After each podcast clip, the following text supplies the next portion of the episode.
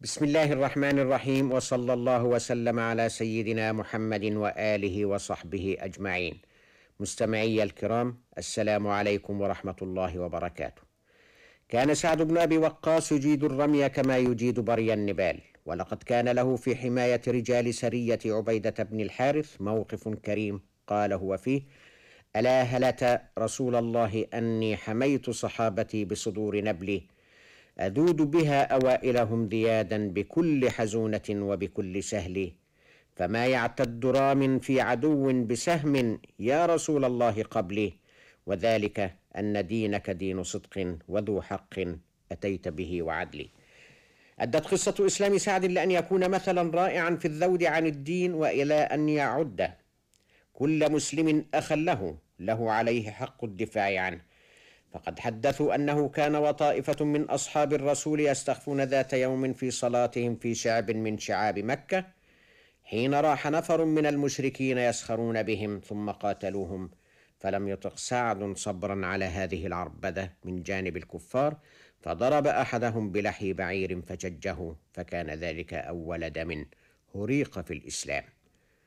وأجدت عليه براعته في الرمي يوم أحد إذ أخذ في الرمي دون رسول الله صلى الله عليه وسلم حين فوق إليه الكفار سهامهم يريدون أن يصيبوا منه مقتلا. فراح سعد يرمي دونه ويرمي. وأكرمه عليه الصلاة والسلام إذ قال له ارم سعد فداك أبي وأمي. قال الإمام علي كرم الله وجهه ما سمعت رسول الله صلى الله عليه وسلم يفدي احدا بأبويه إلا سعدا.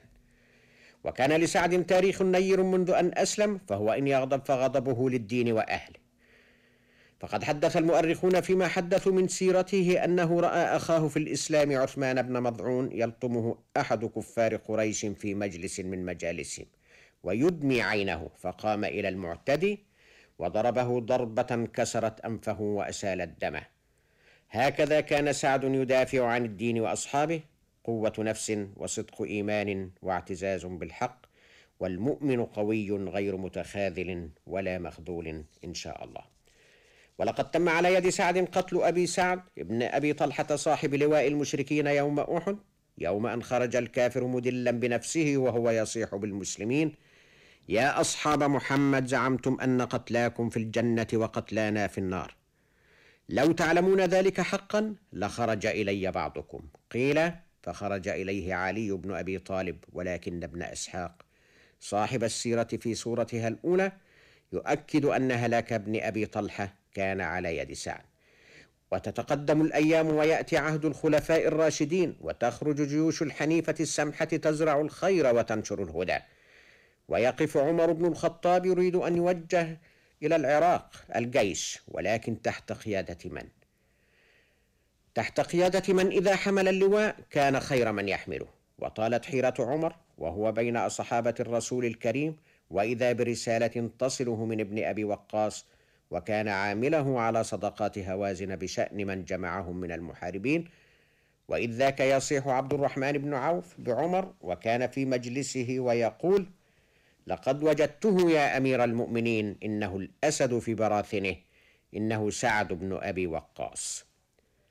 فولاه عمر القيادة وأحسنها وحسم الموقف لصالح الملة في وقعة القادسية التي كانت من أعظم الوقائع الإسلامية.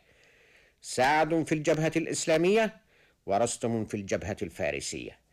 وانتهى القتال بعد عدة أيام بانتصار سعد الذي أمره عمر أن يمضي إلى المدائن فسار ففتحها ودخل قصر يزدجرد وصلى هناك الصبح وتلا حين رأى ما بالقصر من تحف الدنيا قوله تعالى كم تركوا من جنات وعيون وزروع ومقام كريم ونعمة كانوا فيها فاكهين كذلك وأورثناها قوما آخرين.